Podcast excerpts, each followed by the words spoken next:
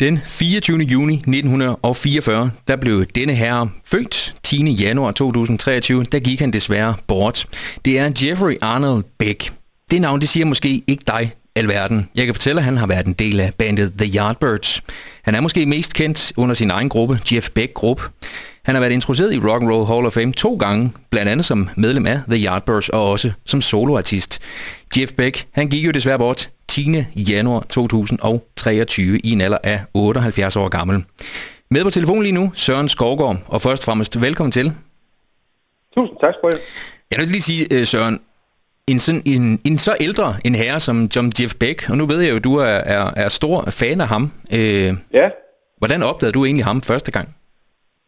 Jamen, øh, første gang jeg fik, øh, fik ligesom Jeff Beck, var jeg en 15 år. Jeg er, jeg er 36 i dag. Og det var min efterskolelærer, Ole Læborg, som, øh, som sagde, at jeg skulle høre noget med Jeff Beck. Og, øh, og der gik nok en 10 år frem i midten af 20'erne, før jeg sådan virkelig var klar til ligesom at, at høre hans musik, kan man sige. Der, der, der sker meget øh, inden, for, inden for hans øh, som siger, albums, som, øh, som, som, som også kræver, at man er klar til at lytte på det. Men, øh, men, men det var sådan der omkring, fra jeg var 15 og så til jeg blev 25, at der begyndte jeg virkelig at, at arbejde en, en, en, skal man sige, en fandyrkelse op øh, af ham. Ja. Og hvad, hvad er det, den her mand, han, øh, han kunne med, en, øh, med, med, med de seks drenge, han nu, han nu havde at spille med? Jamen altså, der, der, der er rigtig, rigtig mange ting, øh, som, som, som øh, jeg har gået og tænkt over. Det, det er jo det, der sker, når, at, når sådan en som ham øh, går bort, eller store kunstnere går bort, og, og boet ligesom skal gøres op, så er der ufattelig meget at, at, at, at sige på, på, på, øh, på meget lidt plads, men en, øh, skal man sige, et billede på noget af det, som han står for i, i mit perspektiv, det er, at han både var skal man sige, skønheden og udyret i en og samme kunstner. Han kunne, øh, han kunne spille sin musik med en sommerfugls elegance og, og som 10 øh, dundrende elefanter.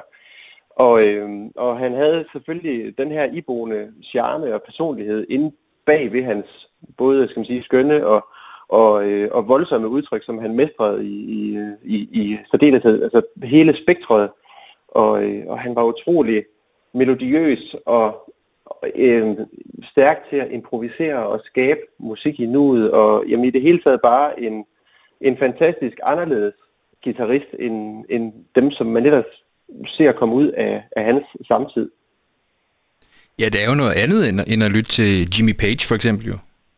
Ja, og de, er sjovt, du nævner Jimmy Page, og vi kan også tage Eric Clapton for den sags skyld, for, for de er også øh, og, i perioder medlemmer af Yardbirds, som du nævner i, i introen her også.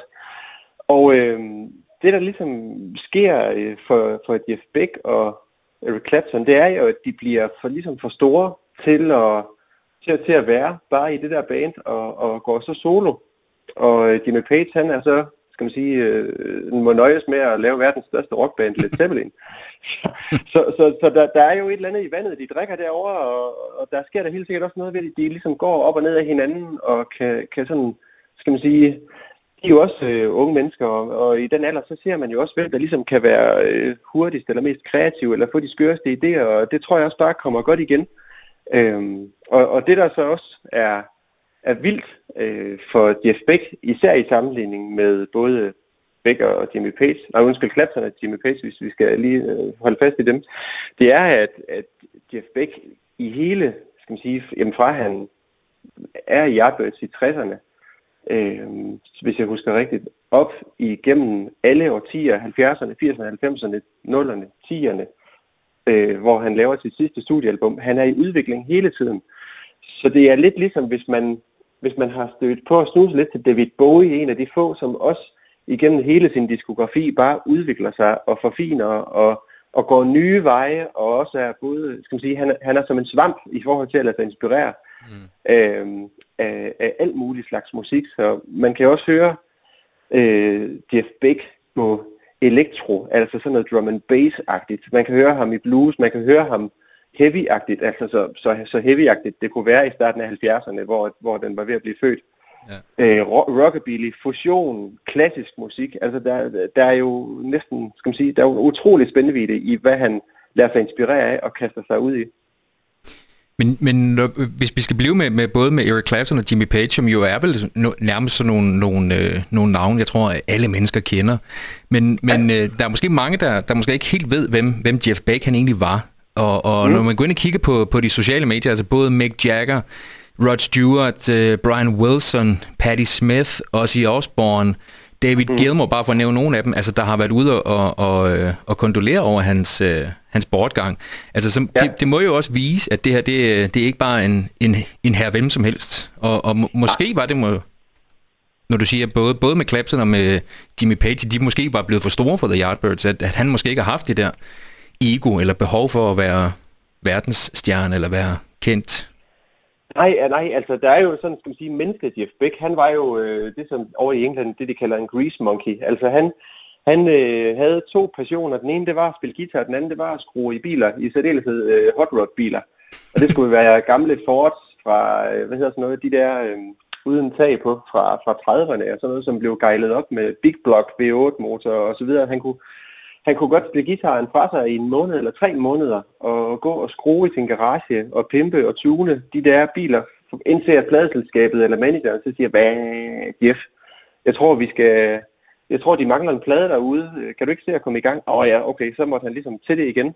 Mm. Øhm, så, så han har aldrig haft den der, skal man sige, øh, trang til at, at stille sig op øverst på ølkassen og, og brøle sit øh, navn ud over alle. Han var sådan mere en, med måske introvert eller underspillet i virkeligheden øh, person, øh, som, som, som, som, som bare med sit spil tryllebandt øh, dem, som, som, som han spillede med, og dem, der, der hørte ham.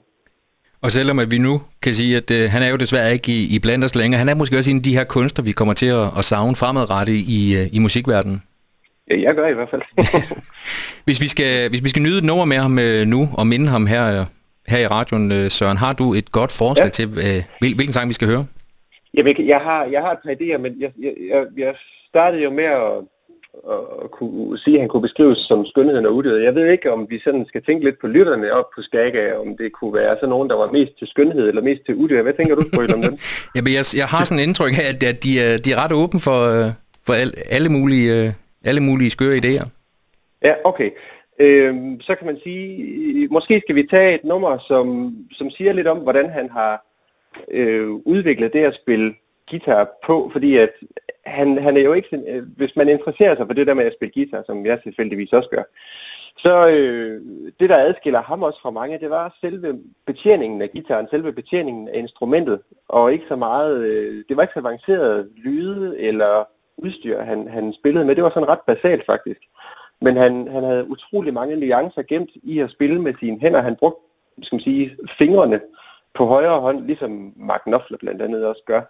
Øhm, og altså ikke et plekter, som 80-90% af elektriske guitarister bruger.